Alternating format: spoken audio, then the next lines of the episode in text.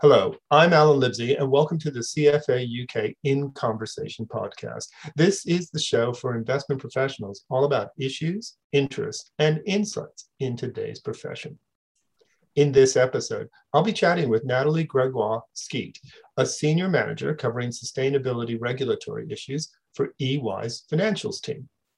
More importantly, she is a founding member of the Black Professionals Working Group at the CFA UK and we'll be discussing some unique aspects of her role there and, and what the Black Professional Working Group is up to these days.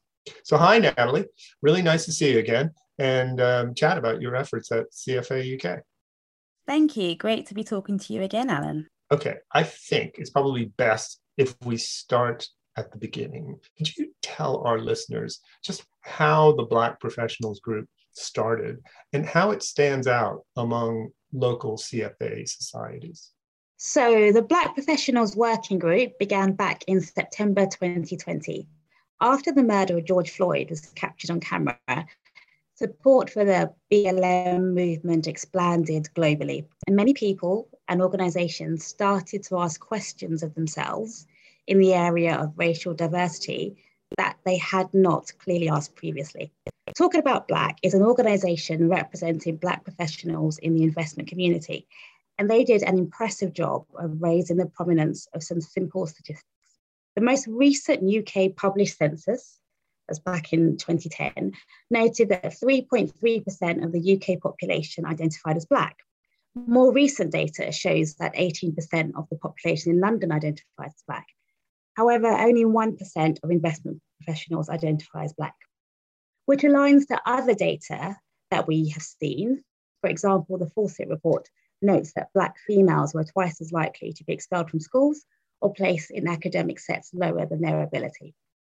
The CFA UK has an inclusion and diversity committee, which has its roots in the Women's Committee, which started back in 2014.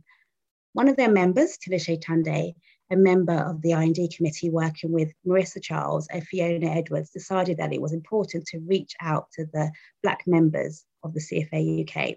To do this, myself, Caroline Vincent, Annika Benamy, Fola and Jorin, and Lindsay Stewart stepped forward to form the Black Professionals Working Group. And this led to the development of the CFA UK Black Professionals Network. Great. Okay, that, that's interesting. So that now we got a sense of where the history of it. So me ask another follow-up question here. I think often, uh, this is my impression, maybe you agree, that too often people simply conflate ESG with climate issues alone, but it's more than that, right? I mean, how does your working group fit in with sustainability themes? Sylvia Solomon, the chair of the Certificate in ESG Investing panel, explained it well at one of our events earlier this year that ESG, in many ways, purely encompasses activities that stakeholders already expect of good companies. Research states that 91% of investors also look at non financial indicators when investing. Climate issues are often included in that E of ESG investing.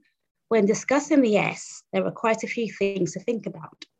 For example, the UN backed PRI explains that there are three strategic drivers for our industry to focus on. They are accountability, scalability, and big tent. Diversity is a key part of that big tent. Other ratings agencies, such as Morningstar, explain that companies that don't do well on that S, so that's human rights, employee welfare, or the treatment of local communities, are often risky investment in themselves.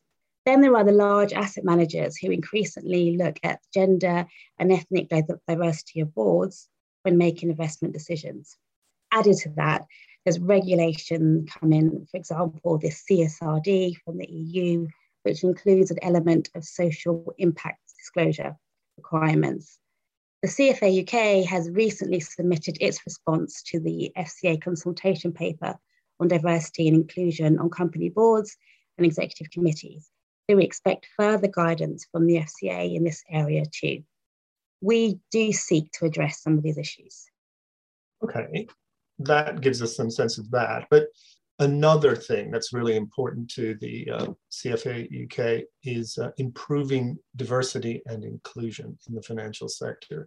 So, one of your aims is to improve the professional network for Black professionals, correct? I mean, that would, I hope, um, improve the diversity and inclusion, but getting that network right has got to be important.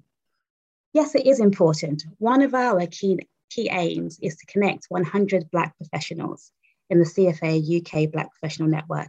Now it's easy to join. The network is on CFA Connect. You can type in CFA UK Black Professionals Network and you'll get to us.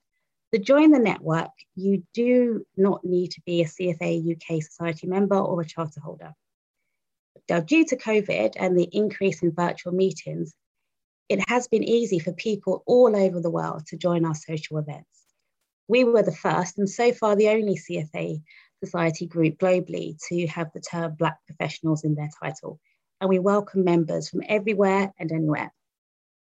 Now, that connection has been particularly important over the past year or so as Black professionals have been asked questions in a professional context, which we haven't been asked before. To navigate this, it has been helpful for us to listen to each other and to share experiences. We aren't always able to find our individual right answer at the right time, However, together we help each other find whatever our personal right answer may be a little bit closer to the right. You know, that's interesting in that you have uh, people all over the world. And I'm just wondering how you manage this. I mean, if you've got them from all over the world, not just the UK, and you want to have a, a sort of social event, is that going to get more difficult as we go forward? I mean, obviously, people from say Nigeria can't easily just fly into London for a, for a cocktail party. How will it manage? And also talk to us a little bit about um, the differences in how CF, uh, uh, possibly a London-based member would see things versus someone outside of the UK entirely. That's a really good point. So the, CFA UK has stated that most of their that their events, their large events, will be virtual until 2020. So we hope to keep our events virtual until then, and that will be an important point for us to consider um, how we bring people together when events return to being face to face. London is a base for, um, but another thing is yep. that um, you know you've got a lot of stuff coming up. You've got some big you've got you know I, I know we've got one big thing coming up in the next couple of months that i know you're going to talk about. But what sort of draws do you have to get um, people in? What sort of events do you have coming up? We might as well get to the nitty gritty here. For black history month we held a virtual event leanne mayer and gillian alcock spoke at our event and throughout the month we released various pieces of content to the CFA Connect platform and the CFA UK LinkedIn page. We included re-releases of our previous events, video content related to the hashtag What I Know Is campaign, and videos focusing on professionals within our global community. So we put a lot of content out there. We will also be part of the Inclusion and Diversity Conference in March 2022. We are active in increasing participation in the investment industry, we have established a collaboration with the Skills Workshop, an initiative started by Rachel Green. Through these webinars, we hope to support young people as they apply for entry level roles within the investment profession. That's great. Okay, well, Natalie, thanks so much for speaking uh, to us and giving us um, some insight into what the Black Professional Working Group is doing, what you've been doing.